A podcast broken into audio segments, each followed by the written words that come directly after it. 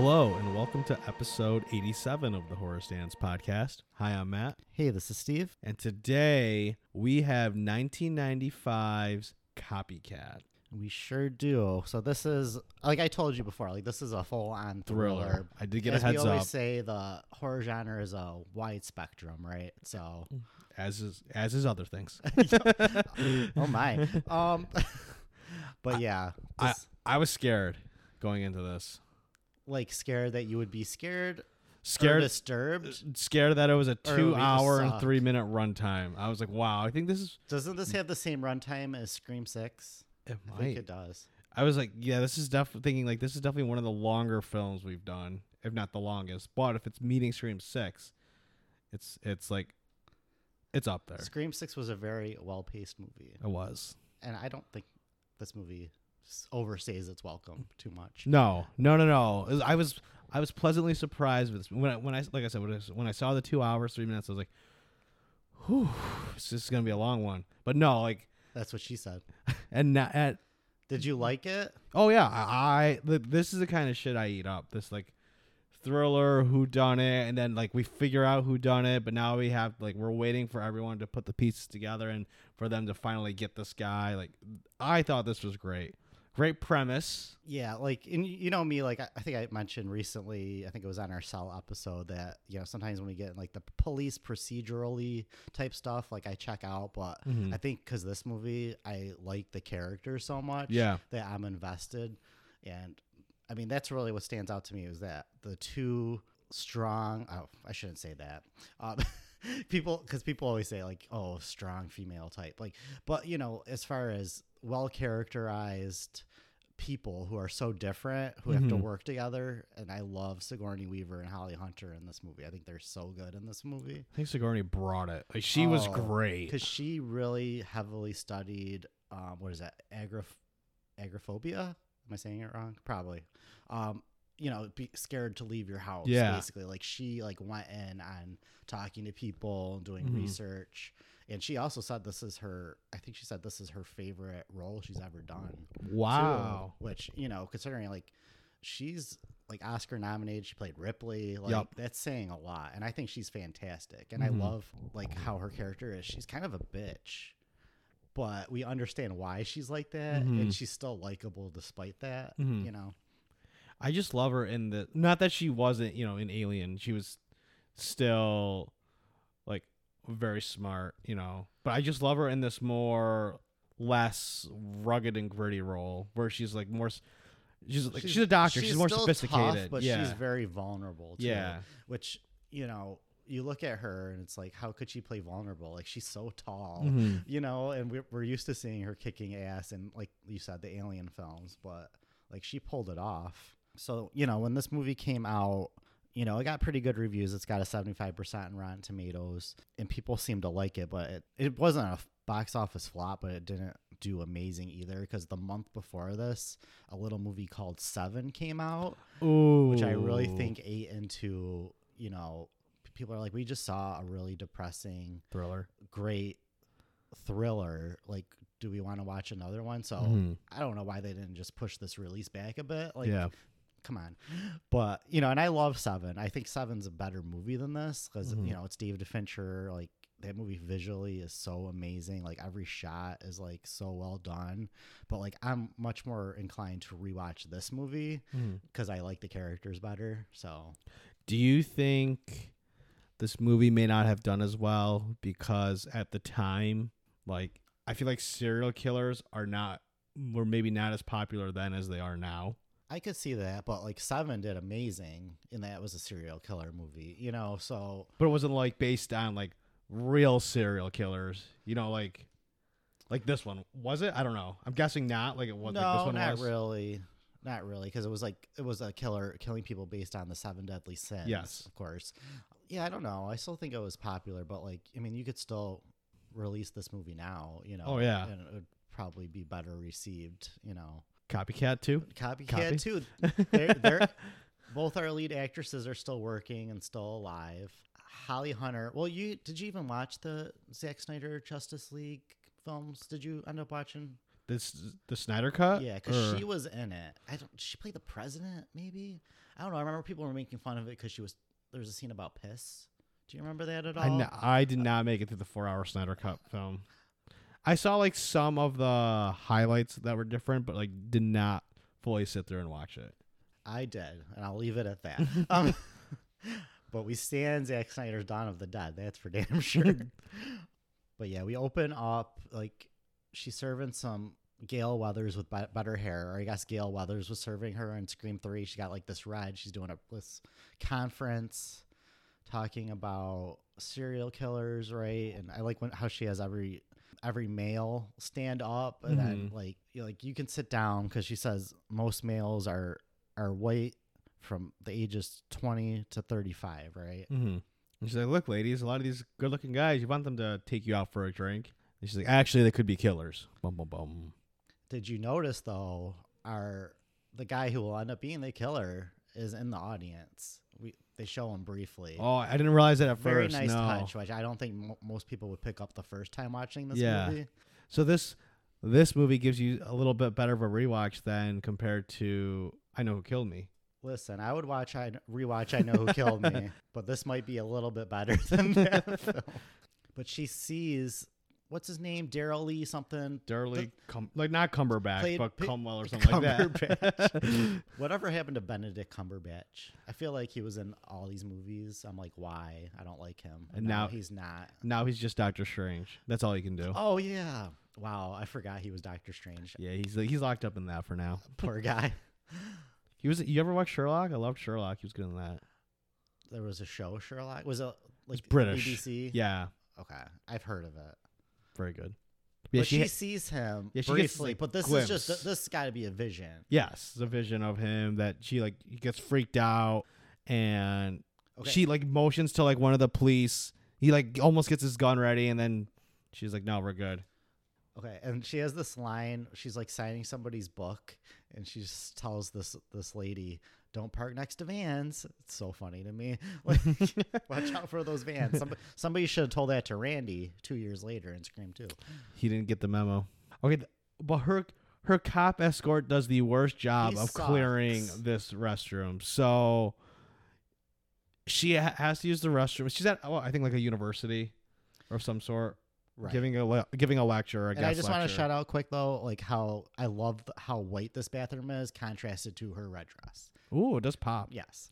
So she's escorted by an officer, goes in the restroom with her, clears out all the stalls except for the one that has one person in it. Doesn't even decide to check or oh, anything. Because he sees it's a female. He just sees the fema- legs. female legs. yeah, female shoes even. Because because a guy couldn't do what he does in this movie, which is put on female shoes. Never. Apparently. So he clears the bathroom, leaves the one female in the stall, and says, "You're good to go." You Doc- think he was fired? I think he gets killed. Oh, yeah, he- So, so yes, he was. I all right. guess. He deserved it. But yeah, she she's strangled by some very severe wire, I guess.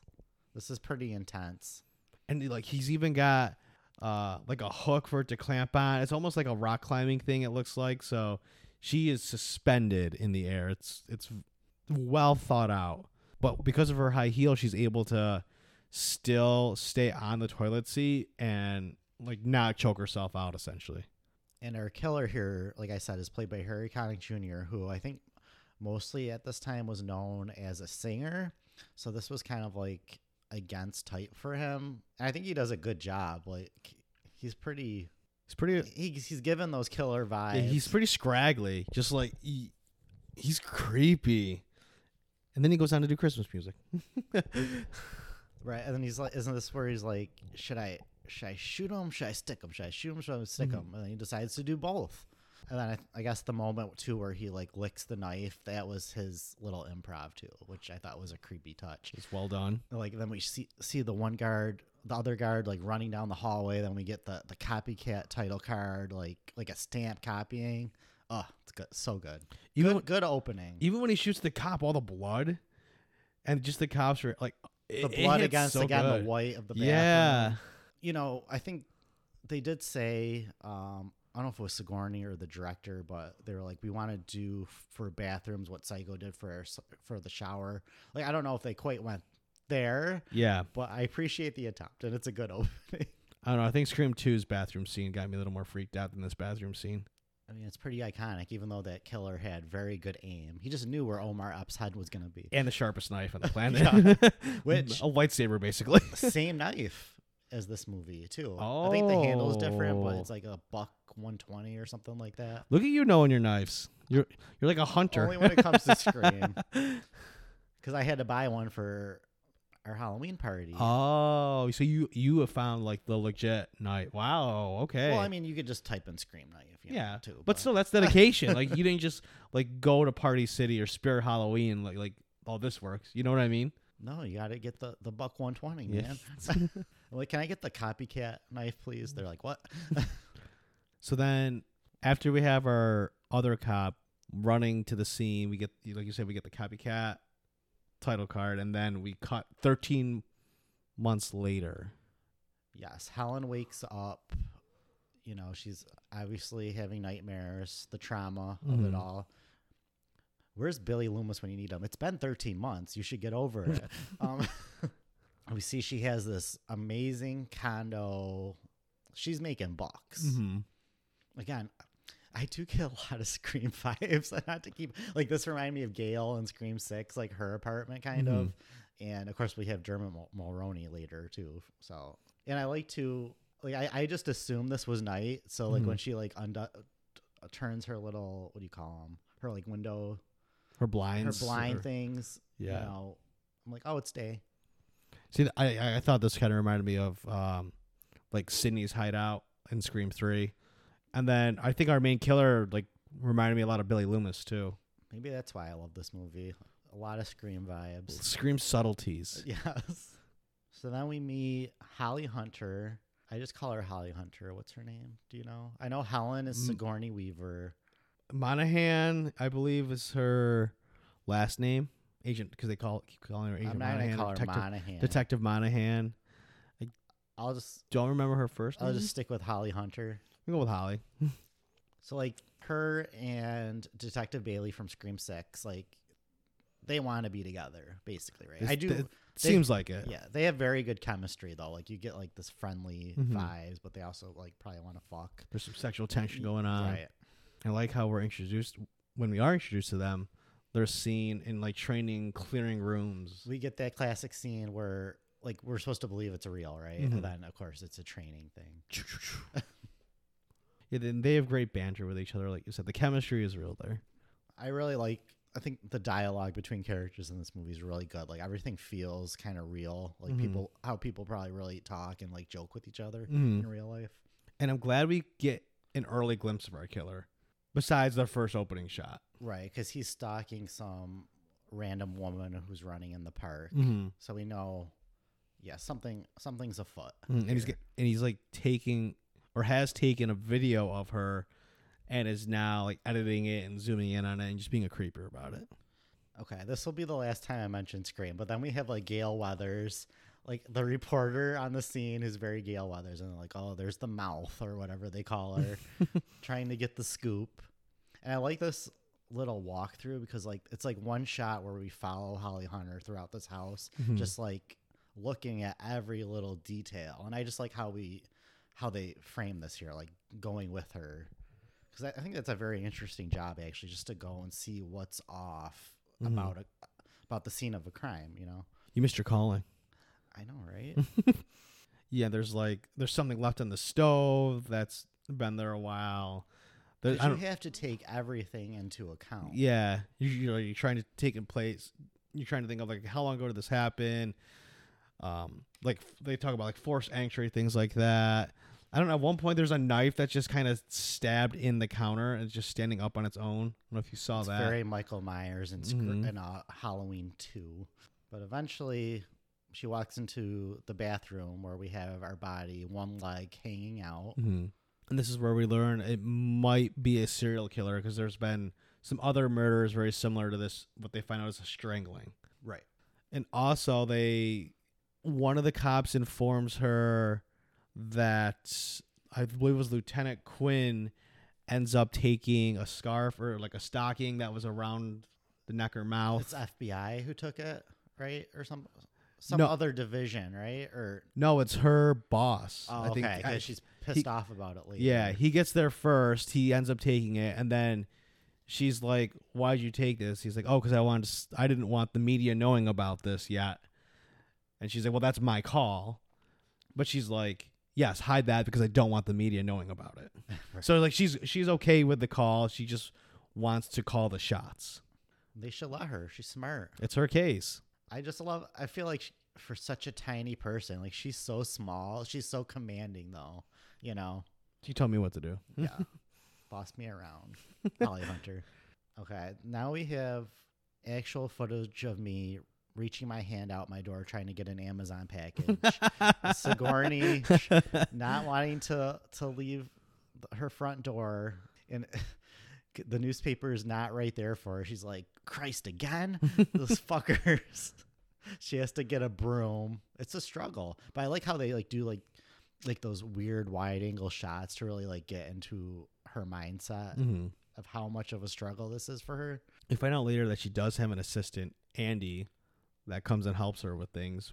So it's like, why don't you Justice for Andy. like why don't you just wait for Andy to come through? she really wants to read the news because she knows people are getting murdered. She, She wa- wants to help them. She wants to get to the bottom of this. Did you recognize Mr. Will Patton? He's like the one cop who has the hots for Holly Hunter, but she's not interested. I think they might have dated. They I think did. right. He she dumped him. right. But he was in the iconic Halloween, the new trilogy. Oh, Remember he ended up with oh. Laurie at the end? Okay, Yeah.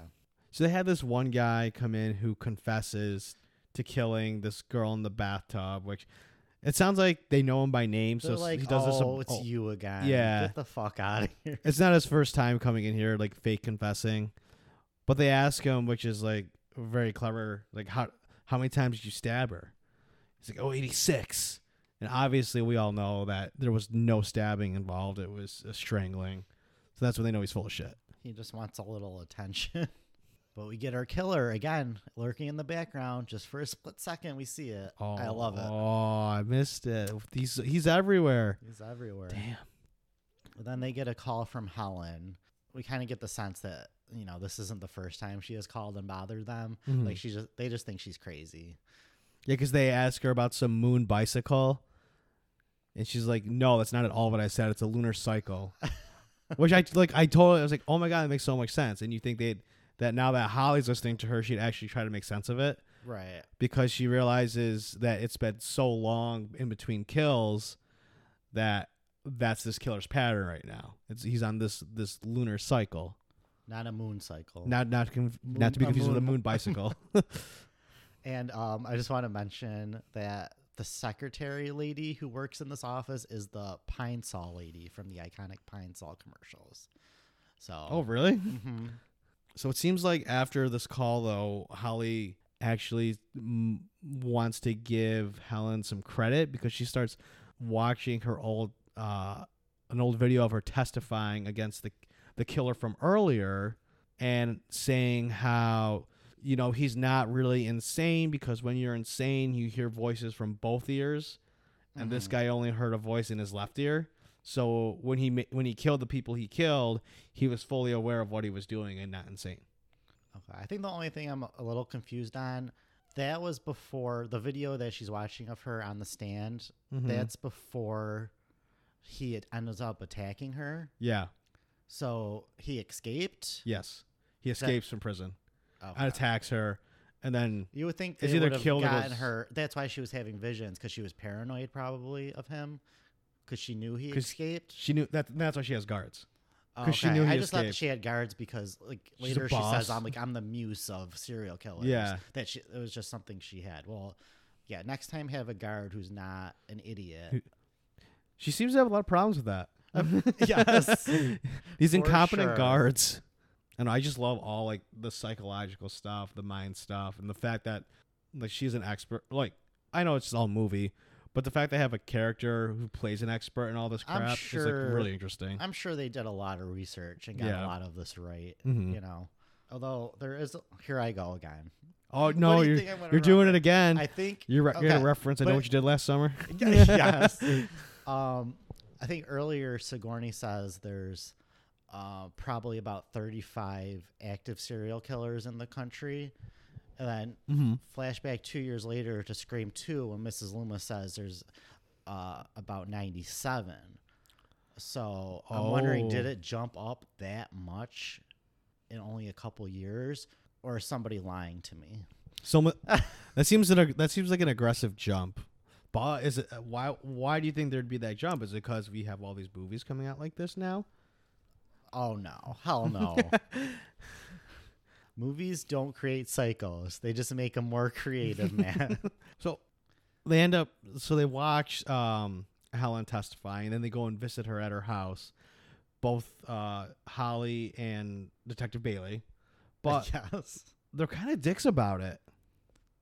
Then Well, she ends up passed out with a paper bag Yeah. because they throw these fucking crime scene gory photos. pictures in front of her. At least, like, ask her first, right? Yeah, that and she goes to a full blown panic attack.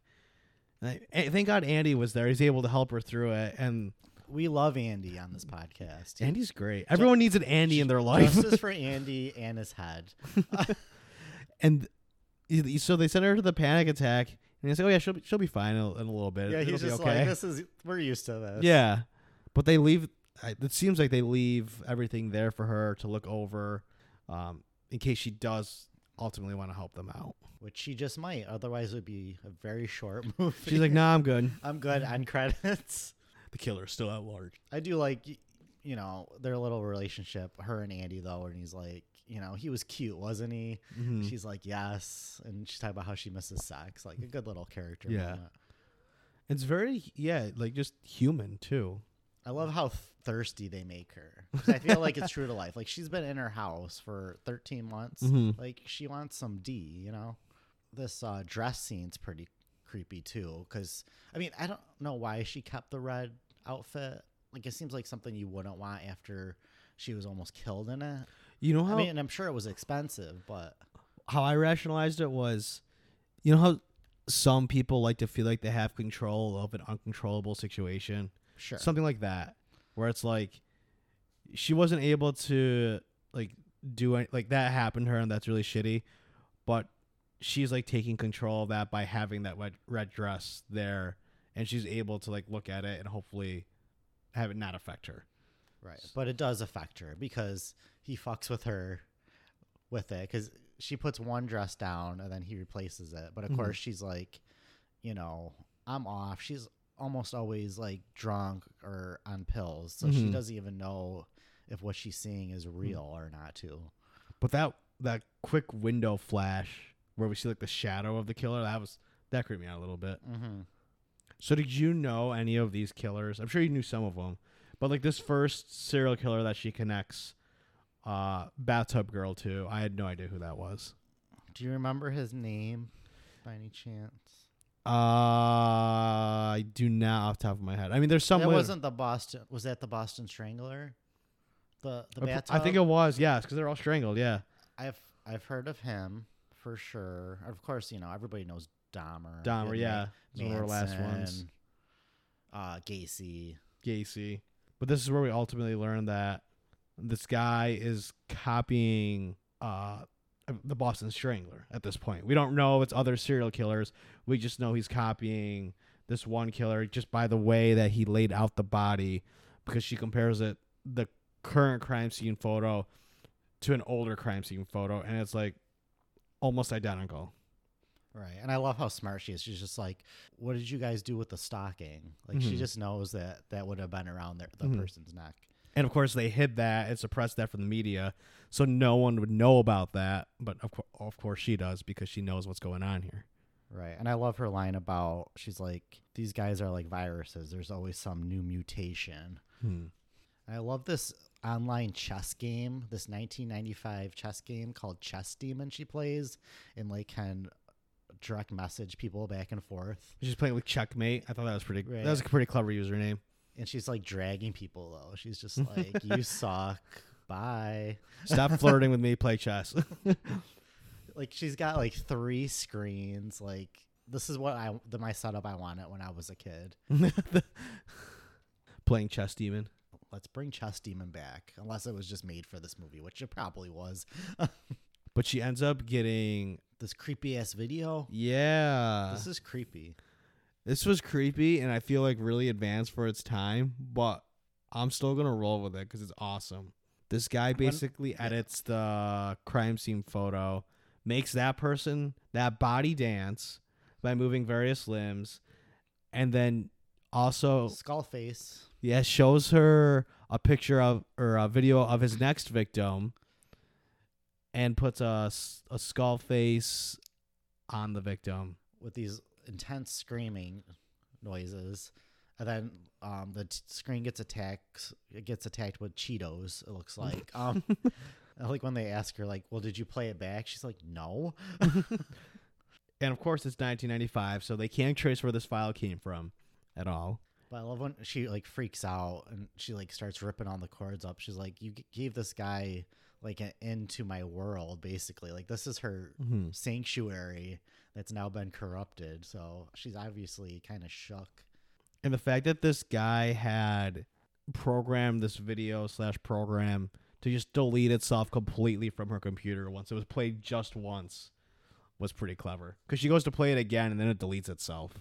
So they the detectives can't even f- figure out who it is because they ask her, "Oh, what girl? Like, can you describe the girl?" She's like, "Yeah, it looks like every other girl out there." Well, she was a redhead though. She could at least, you know, She could have helped. that narrows it down a bit. I would say she's a redhead and she was at some 70s like festival. Come on, Helen. do do better. But I think little Holly Hunter ends, ends up leaving and he stays with her. hmm And then, you know, there's like a little bit of flirtation. Like we get like a like a little love triangle here that I'm here for. But he kind of straight up says to her, like, no, like, I, because she picks up on there's something between those two. Helen does. Right. Yeah. So they have a little heart to heart about that. Okay, so then we see I don't think at this point we even know he's the killer, right? This with the glasses. Yeah. Um who is this woman? His girlfriend, I think. Okay.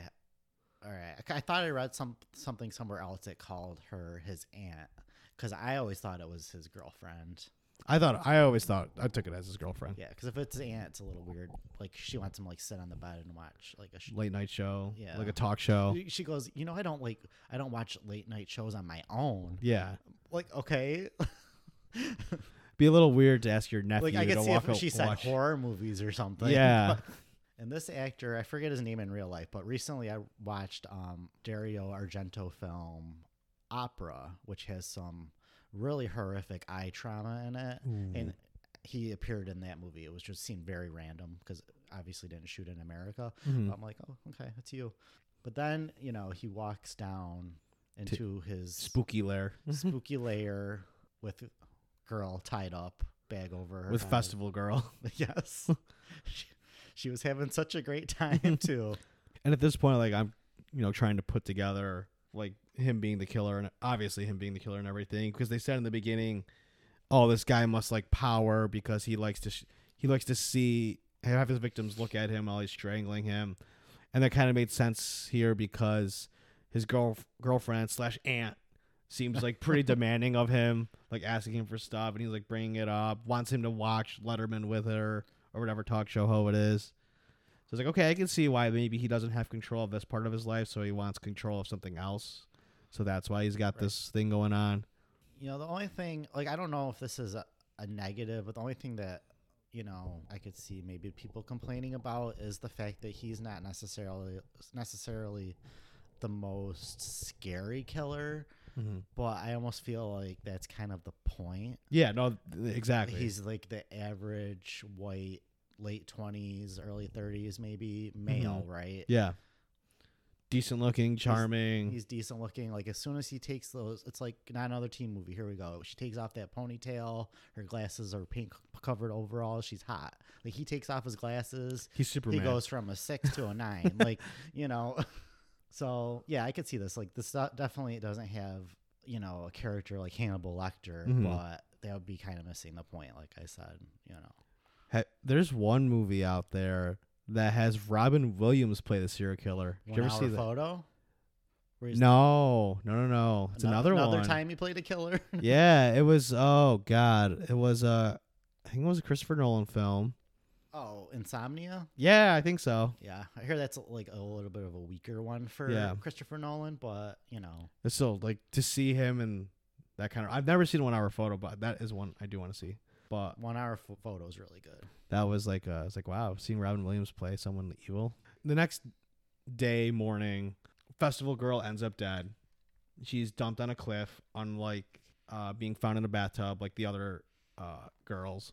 And Detective Bailey and Holly's ex boyfriend get into a little bit because it seems like Detective Bailey may have been drinking the night before, and the ex boyfriend's like, "Don't hurt her." And then Detective Bailey throws out the line, "Well, she dumped you for a reason, right?" Oh shit. Got him. Uh, Like I get it. The ex boyfriend's just trying to be a little overprotective, and he definitely still has the hots. Oh, Uh, he's thirsty for little Holly Hunter. yeah, for sure. I mean, who wouldn't be? But you know what? I think she's got a bigger dick than he does. But then Holly Hunter goes back to Sigourney Weaver's place. I like this little moment where I think I think Sigourney's almost trying to get a little rise out of her where she's like, Oh, he you know, Detective Bailey he he took good care of Yeah. me last night. Tell him thank you. Yeah. Yeah. But I think, you know, um Holly Hunter is telling her about, you know, the body that they found. She's like, it doesn't make sense, right? Because these these killers are always robotic. It's a ritual to them. Everything Mhm. is the same. It gives them a sense of power. So like it doesn't make sense that all these deaths are different. hmm Is this the one too where she's got like two sets of sperm on her as well? I believe so. Because this is the hillside strangler. So is this different than the Boston strangler? I think. I think there's a lot of stranglers. I want to say yes because I think the hillside they had two people for the hillside. Obviously, the two sperms. hmm And like little moments where you know Holly Hunter's like, "Why is your computer off?" And then she's like, "Because I turned it off. Would you like me to turn it back on?" Yes. Okay. Like it's just it's just fun. Like it's good dialogue. I, just watching these people interact is entertaining to me. No, for sure is like it just gives them human, makes them human. You know. because they're not necessarily like best friends. Yeah. you know, skipping on the field. Well, Helen's not going to go out on the field, but um, but you know, it's but throughout the movie, like you can definitely see that they have a, gain a sense of respect for one Mhm. another. You know, I think this is also where Helen realizes that it seems like the order of the killings is the order of the killer she talked about in her seminars. So they figure the next one is going to be Berkowitz, I believe, the son of Sam killer. I think they figure that out after Oh, at the son of Sam. I think it, happens? I think that's at the Son of Sam one. They figure that out because that's when because the Son of Sam one she asks about she get she asks about all the crime details that have not been released or talked about yet or even discovered yet. And she's like walking uh, Detective Bailey, Officer Bailey, through all of the little uh, intricacies for from those killings. Like, oh, is there a note left in the phone booth? Oh, where was she? What side of the car is she on? and she's like, "Is there a tape in the car?" Mhm. And he's like, "Yeah, play it. It's gonna be the Partridge Family, and it's the Partridge Family." Mm-hmm. And this is when her security flops again, Here I go. All her security is like a cop in a Scream movie. Like, basically. they're bad because just- he thinks it's more important to go check this car alarm that's going off. Mhm. Granted, annoying the neighborhood, but you literally have one job. Somebody else can do that. Yeah, it's a car alarm. It's not like Somebody's out there screaming bloody murder. yeah. Someone could have just hit the keys in their pocket for all he knows. because this gives the killer an opportunity to go into Helen's. hmm And after she tells Detective Bailey about the note in the phone booth, they immediately realize that Helen might be in some sort of danger based on the contents of the note. So they immediately rush over there. Right. And she tries to leave. And again, they do a good job of like making you feel like she does, you know, Mhm. visually with the camera work and stuff. Like, but that, it's just crazy to me that like you could be so paralyzed by fear to leave your house that Mhm. you would rather go back inside to potentially to a killer that you know is in there. Like, Mhm. but it's it's a real thing, you know. And like we get these shots too. I don't know if you remember from um, again an episode that did really well. When a Stranger Calls remake, when the killer's like dropping down from the ceiling and stuff, it gave me those vibes. So I kind of wonder what the killer's intent was here. Was just to like freak her out, to let her to make her realize like she's not safe. because he wouldn't want to kill her because that's last. Yes. Right? He wants to recreate the opening of this movie. Mm-hmm. It's like when it's like when um you know, you're always like, why are they attacking Sidney when we have the whole big monologue to do at the end? Right. You know what I mean? Like, what what are you doing here? So maybe he was just trying to scare her. Yeah, get in her head a little bit because this is when she tells uh, the detectives, "Oh yeah, he he might have been in here before, messing with my dress," which I didn't I didn't even think about. I thought it was just me. They're like, could have told You us. should you should have said that. Yeah. Yeah. But I think this is a pretty great scene where Helen's like basically don't bullshit me. Just tell me what's going on. And then Holly Hunter very directly is like you know, basically we he knows where you live. He's been in here before. He could come in again. Like, you know, and she's just like, I appreciate your honesty. Mhm. You know? Like you said, it's just so it's so crazy to think that she's paralyzed with such fear that she's not even gonna go and like leave her house to go to like another house or something. Like she's and gonna they know stay that up too. in here. She's like, I don't think moving's even in the equation. Yeah. Right. And yeah, she She's- can't leave this place. She's there, which you think they could just like dope her up and drug her up, to sedate her, get her someplace. Where I wonder she- if it's it's even just not being where she's used to living. that's what I think. you Yeah, know, that's too, what I think it is. oh, so I'll just mention this now in case I forget. There's an original ending which isn't available to watch where at the end the killer actually kidnaps Holly Hunter and brings her to the bathroom and Mhm. she has Sigourney has to go and rescue her. But the test audience didn't buy her leaving, which makes sense to me. I don't think she would leave enough for Holly. Maybe Detective Bailey, but it's still she wants that, that Yeah. Bailey D. but it'd be a, still a very hard sell at after you spent all of the movie showing, her fear. her- yeah. There'd have to be some progression, which I guess there was a little progression where she stepped outside for like four steps here. A hot second. But like to have her go from that, which was excessive for her, to leaving her, you know, her condo and going to an entirely new building and going through all that. Right. Like maybe it was supposed to be some big badass empowering moment, like I'm gonna go do this, but Yeah. a bit of a hard sell for sure. I think it works better probably how they did it. And we get some very weird music until it's not weird because I thought it was like um like music that was just playing over the movie, but it Oh, turns like the out it's soundtrack? actually music that they're listening Yes. to. It's the cassette, right? Right. it, it takes to? me out every time I watch it because I forget. And I'm like, oh, okay, they're listening to it. um, I forgot who sings it, but it's a song "Murder by Numbers," which is a very mediocre film starring Sandra Bullock, a serial killer movie with a baby Ryan Gosling. Um, and is it here that Sigourney they think? Um, is this Dahmer? Did Dahmer is he the one who faked injury um, to get the sorority girls to help them? Oh, I I thought it was Bundy because Dahmer's at the end. Bundy. Because Dahmer's at the very end with Oh, poor Andy. Andy, Justice Yeah. for Andy. Okay, It might have been Bundy. I'm not the- 100% is this sure. the one though where it's like he killed three, Mm-hmm. three in one one day or one night?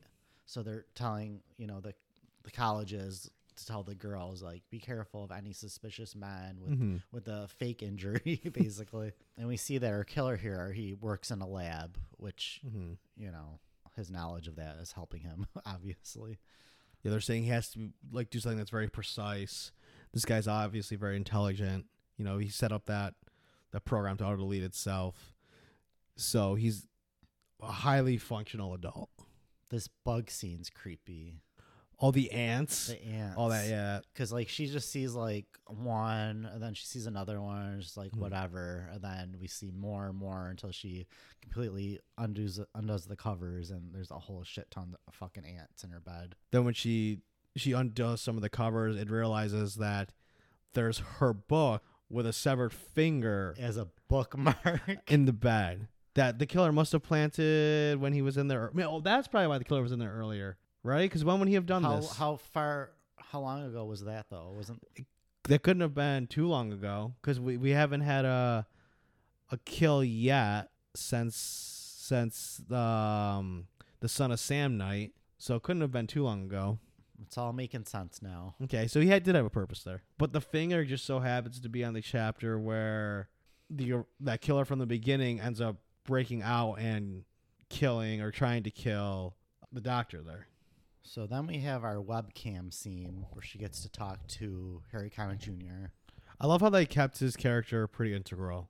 I mean, they could have just had that opening scene with him and been done with him, but I like that they brought him back. They kind of weave him into this movie like he's not in it a lot, but it makes an impression. Yeah. So apparently he's been in somewhat in contact with the main killer. The main killer's been like writing him letters and told he like admires him, right? yeah, and told him to give part of his soul for some money, which he's like I think you can understand what I mean by that. And they're like, "How'd you get that to him?" And he's like, "Well, a buddy of mine who got out on parole goes out and can like meet with him." So this But he just u- he just used like cleaner, right? something. As, the, as, as his sperm. I think he's very. This guy's still pretty messed up. Okay. How about the term squirrel covers? Oh, squirrel Iconic. Sigourney was like, "What?" But I, uh, come on, like you, you know, it's, it's a little, it's a little, uh, it's a little weird. Don't know if I'd ever call him that, but I think it only should be called that for now on. only. So he makes a deal with her where he will tell them the location of, like the ne- the location and time of the next meeting, if he'll get some underwear from Sigourney Weaver. Squirrel covers. Squirrel covers, yes. Which she obliges. All right, this whole next scene I'm a little confused on. Maybe you can help me out. A random death of Mr. Bailey. Yeah, who who is this rando that they have? Is this the friend? Because I feel like I see his face in an ID later on. Like who who is the uh who is the guy who they have chained up and ends I up don't stealing think we've a gun? seen him before. I We- just think he's just some Rando? random- Like I could see maybe somebody thinking like, "What? Why is this scene here?" Mm-hmm.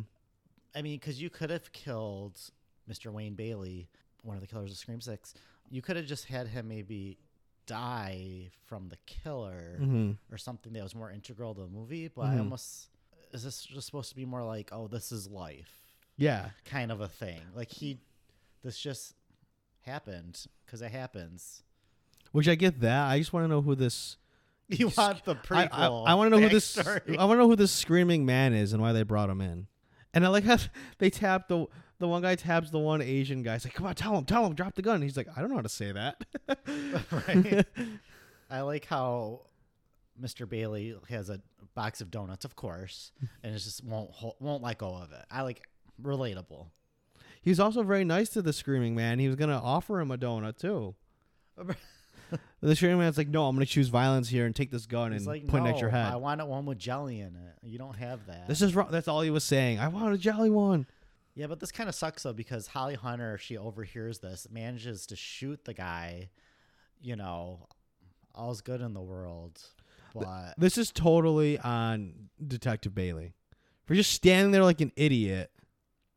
right because she can't shoot him, really shoot him Yeah. again from that angle. Yeah. He's just like, oh, thank God you saved. He stands there for like 10 minutes and lets the guy just pop him again. Which I think at that point, I don't know. That guy on the ground's got to be like, I'm I'm fucked anyway, so I might as well take someone out. right. It just unfortunately has to be Detective Bailey. give us a sequel to this movie and a prequel of this guy's backstory. Thank you. Yeah, I don't know who he is. I think this kind of bonds our two leading ladies a little bit too, because they both obviously had some feelings for him. hmm And Holly and her ex seem to come out a little stronger from They this. have bec- a little. So everybody, everybody's happier now, basically. the ex apparently left the gun unlocked in his drawer because there was something else going on in the o- in the office. So he like got up and like went over to that and left this guy unattended for a hot second, and that's when this all went down.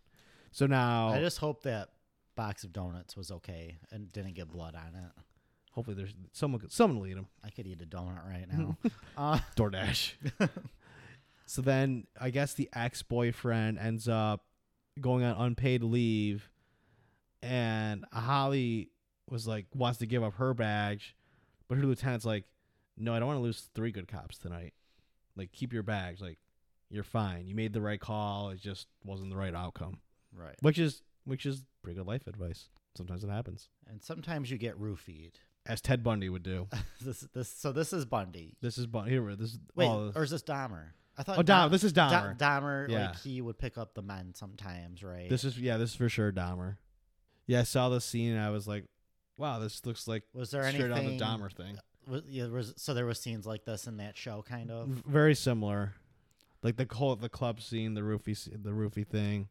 Mm, And we don't s- really see anything but the implication of decapitation, right? It's He- pretty aggressive. He takes out the bone saw.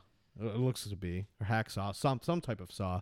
The saw used in Saw. Oh, oh, actually, we know he gets decapitated because we see his body floating in the water later. We don't actually see him getting a tap- decapitated. That'd be pretty aggressive. But for, poor Helen, for you know this cop that she wanted the D from, And- and, now her assistant Andy. is dead. She's going through it. Okay, is this also where what I like to say? Her and the killer have a meme off. Um, she Oh. sends a meme back to him. Basically, is Like, like, come get me. I'm gonna, yeah, something badass. Yeah. You know? And then they find our killer's house with his lover slash aunt who's dead. Who could be both? sure, sure. and the whole house is like booby trapped with probably gas, I'm guessing.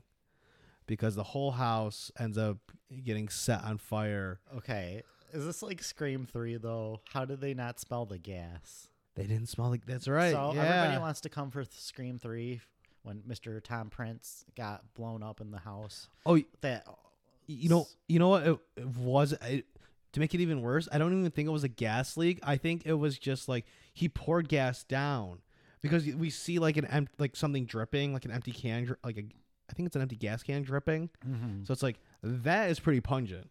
Like even more so than like just air like gas like a gas leak, which I can't smell. So what we're saying is Copycat's less realistic than Scream Three. Even yes. so that whole house being set on fire, caught ablaze is all just a distraction. Because the entire police force She decides to go there. Yeah, she needs more than one cop at her side at all times because it never works out. So okay, so she looks through the peephole, right? Mm-hmm. And how did you take this? I took this as because he's like laughing, like Yeah. having a good time. I took this as the killer being like, okay, act nat- act natural, act like you're laughing, right? Mhm. Is that how you took it, or I- do you think he was like, "Oh, hey, buddy, I'm a cop too"? And- Yeah, I took it as them being chummy because he didn't have anything on him at that point. Mhm. And then as soon as then obviously like a split second later he's got the knife on him. I've heard people kind of debate that. Either way works though. But you're wrong, Matt. No, I'm just kidding. and here the killer loses the glasses and turns from a six to a nine. Um, Magically. Kidnaps Helen. I want to see that other cut though, just out of curiosity, where Holly Hunter gets kidnapped. Release it. That's the cut we need, not the Snyder cut. I mean Sigourney definitely brings it in this last scene. But I would love to see her like in full on action mode as well. So of course the killer leaves uh, a video for Holly to watch saying, If you're smart, you'll know where to find us, and if you're a really smart cop, you'll come alone. So of course we're back in the bathroom. Been there, done that. From the f- opening scene, cop is laid out like the f- like like the opening scene. He's asking uh, uh Sigourney like how how was his head? Was it this way? Was it this way? And like toying with her.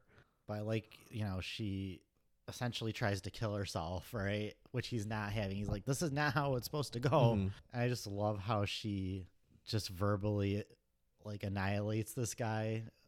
What she say? Basically, you're nothing. Like, She tries to get into his head hard, Like- and it, like uh, it almost it almost works too for a split second. And he's like, "No, no, no, I see what you're doing." saying he's pretty much pathetic because he's just copy. He's a copycat. I mean, he has no personality of his own. Mhm. Like, he just has to copy all these other iconic people. hmm I think a lo- uh, I read the spit wasn't planned. Oh, so he's like his, actually his reaction was real. Like I don't think that's something that people would do nowadays. You know, Yeah, know, you probably get canceled for that or something. right? That's awesome. Well, That's I love. I love seeing him, you know, get so pissed off at her, you know, until he finally like, I know what you're doing, right? Doesn't he scream Billy Loomis to you? Like Yeah, Just to me, like- the hair. yes, it's like I every mean, Scream is only a year after this movie. a year you know, after you say and even the themes of him wanting to be famous. Mm-hmm. I bet you there's a big crossover of Scream and Copycat stands. Holly finally shows up, and I feel bad for her because I don't know if it's her lack of believing in herself or what, but she calls, uh, or she radios the police and says, "Just give Lieutenant Quinn a message." And like, "I'm sorry, I messed up," but she knows this. I'm sure she knows this case by now. So in in the opening scene, the uh, the killer ends up coming out from like the broom closet or the janitor's closet in the restroom. So she immediately goes there, shoots, uh, shoots at it. Pulls a Sidney Prescott. Here we go again. Shoots the closet without even checking. No one's in Love to there. see it. Oh, I love this shot though, where she's like checking all the stalls, which is always fun in a, in thriller or horror Mhm. movie. And then we see The head the, turn. the head turn, like ever so briefly. yes. so good. And then even like how he puts her his hands on her gun, like hmm very good. And then of course he's reciting everything from the first scene. Should he shoot her? Should he like cut her in the throat? But like it is funny to me, like he just does seem so much more pathetic if you compare it to Harry Connick Jr. in the opening scene. Like Mhm. he is like this Kmart version of the, the opening scene. The one thing I don't get is okay. So he tells Sigourney like, like don't give away, like where I am, or I will kill her. Right. Like you think like she could have maybe figured out some way to let her know, like right there. Do better, tied up Sigourney. Yeah, do something with your eyes. Your eye- Like she looked over to like to the left or right, and it was like, that's that's not. I mean, I guess that would have been right in the opening scene, but obviously not. You know where he is. So she ends up, or Holly ends up getting like grazed in the shoulder and shot in the chest. Even though we know she has a bulletproof vest on, we saw, which I I kind of wish we didn't see that, because that would have been much more badass later on the bulletproof vest reveal, like in Mhm. Back to the Future, Part Two, Um, or is it Part One? Part One, I think. I haven't seen those movies in forever. I don't remember a bulletproof vest scene. Oh, you don't? No. Oh, spoiler alert I do for know Back to the Future the Part One. bulletproof vest scene in Scream 3, so she ends up getting like knocked out for a hot second, while Sigourney is just there to. This is where she like fakes or tries to kill herself. oh, this is where she does yeah, it. Okay. where she kicks off the high heel, the other high heel that she has on. And then the killer gets all freaked out. He's like, "No, no, no, it's how it's supposed to work." No, no, no. and then they have a nice fight scene. But this is where she kind of throws on her badass shoes. Yeah, she's badass. She, she with handcuffs on, which isn't Mhm. easy to do. And she's she's But it's like realistic badassery because she's not a cop. You know what I mean? Yeah. She, has been living in her big ass apartment for 13 months. She ain't going to the gym doing karate Mhm. classes. Um, and she's been scared to go anywhere, but now she's forced to go through this building because it's either it, like imminent death or have a fighting chance. Right. I love too when she she runs up to the roof and we get like this circular shot, like going around again, just like getting into her mind, like her Mhm. anxiety, you know? Because I mean, this is really hard for her. She's not even inside anymore, you know? What Yeah. I, mean? And I love Sigourney's acting here. Like she's like off the hinges, like like she just can't take this anymore. I just love Peter's aggression as well. Like just like, what are you laughing at, you bitch? Like he's Like, just you know she he she's triggering him. yeah. He was probably picked on as a fucking kid. You know, this is bringing back memories. Oh, oh, you stole my chocolate milk. You know, like I love it when our lead, whenever they just laugh at the killer, it's just like such an fu to them. but of course, Holly with her bulletproof vest comes to save the day and shoots him up. Which I feel like she could have definitely helped out in the bathroom. I feel like this would have been much more meaningful it all took place in the bathroom. Mm, but then we want to have that awesome sh- circular shot. You missed the circular shot. I don't know. I kind of feel though. I kind of wish Sigourney got the last blow. You know what I mean? I totally thought he was gonna get off a shot. The way they set it up, because she he shot several times, and he's able to raise up the gun and point it at her, at Holly in like a slow mo, but then she ultimately just shoots him in the head. Like I wish he went, maybe went down and then Sigourney went over and got his gun and then shot him in the head or something like Mhm. that. I don't know. or like he's yeah he's still breathing, and then she ends it Mm-hmm. with his gun. That would have been badass. Do better movie. then we wrap things up with Harry Connick Jr., where we realize that he's got like all these disciples, right? So Yeah, he's like writing to someone else, inspiring them, telling them, you know, Peter lost his way. Like if you, as long as you stay the course, we can do this, and I can get my vengeance setting up a sequel that we need that we never got. that we never got. Oh, Not even a shitty direct to video one. At least the cell got that. You know? Come on, give us copycat too. I like how it ends. The end credits start just lingering on Harry it Connick just Jr.'s stays face. there. Yeah, it's It's so- very, very creepy. Very menacing. So that is copycat. That's our copycat slash Scream Three episode for you people. You're welcome. With surprise guest, guest Detective Bailey from Scream Seven. So you liked it a lot. I liked it a lot. I I, I think I'm really enjoying my thrillers as of late. Thrillers It's are been a always a good good time. Definitely some more that we can cover in the future. So this is definitely, you know, one of the more underappreciated ones. But you know, maybe after this podcast, Ninety nine percent Rotten Tomatoes. Um, yeah, I was surprised. It had like I, IMDb was maybe like a f- five or six, something around there. I don't know if that's what that normally scales to. Like that's good. they're they're very harsh on there. so that's probably that's probably okay. I, I still think Yeah. it at least, at least deserves a six on IMDb. hmm Come on, people. Yeah, it's pretty engaging. Uh, Like I said, in Roger Ebert gave it three and a half stars out of out of four.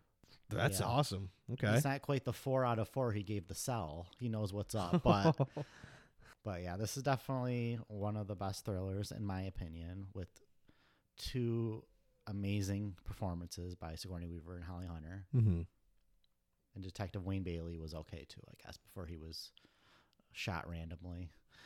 I did like they did have a little moment, uh, Holly and Sigourney, where she tells him about his death, and and Holly's like, "Well, I know you two had a thing." And Sigourney's like, "No, it it wasn't like that." And like in, you can see, like in Holly's eye, she had like a little bit of a like relief. She's like, "Oh, okay." Like he probably actually did like me in the end. He liked me, like me. complex female characters who, like I said, I really appreciate that Sigourney isn't like this perfect final girl. You know what I mean? Like she can be bitchy and she's complicated. You know, we need more more female writing like this. Um, I know one of the writers too. I didn't mention. uh, She I think created and produced and wrote on the show Ray Donovan, starring um 100% Cotton. Here we go again. Oh, um, which I did really like the first two seasons of that show. Mhm. Um, and then it kind of went off the rails once Katie Holmes joined. But oh, Katie. oh, Katie. But yeah, that was a fun episode for a dark movie. Very dark. Uh, thank you guys so much for listening. Follow us on social media. We're on Instagram and Twitter at Horror Stans. We're also on TikTok at Horror Stans Podcast. If you can give us a follow, or review, or five star rating, it really helps us out. We appreciate you guys so, so much. Yes, thank you so much to each and every one of you who listens. Like, subscribe, follow, and we'll see you for the next one.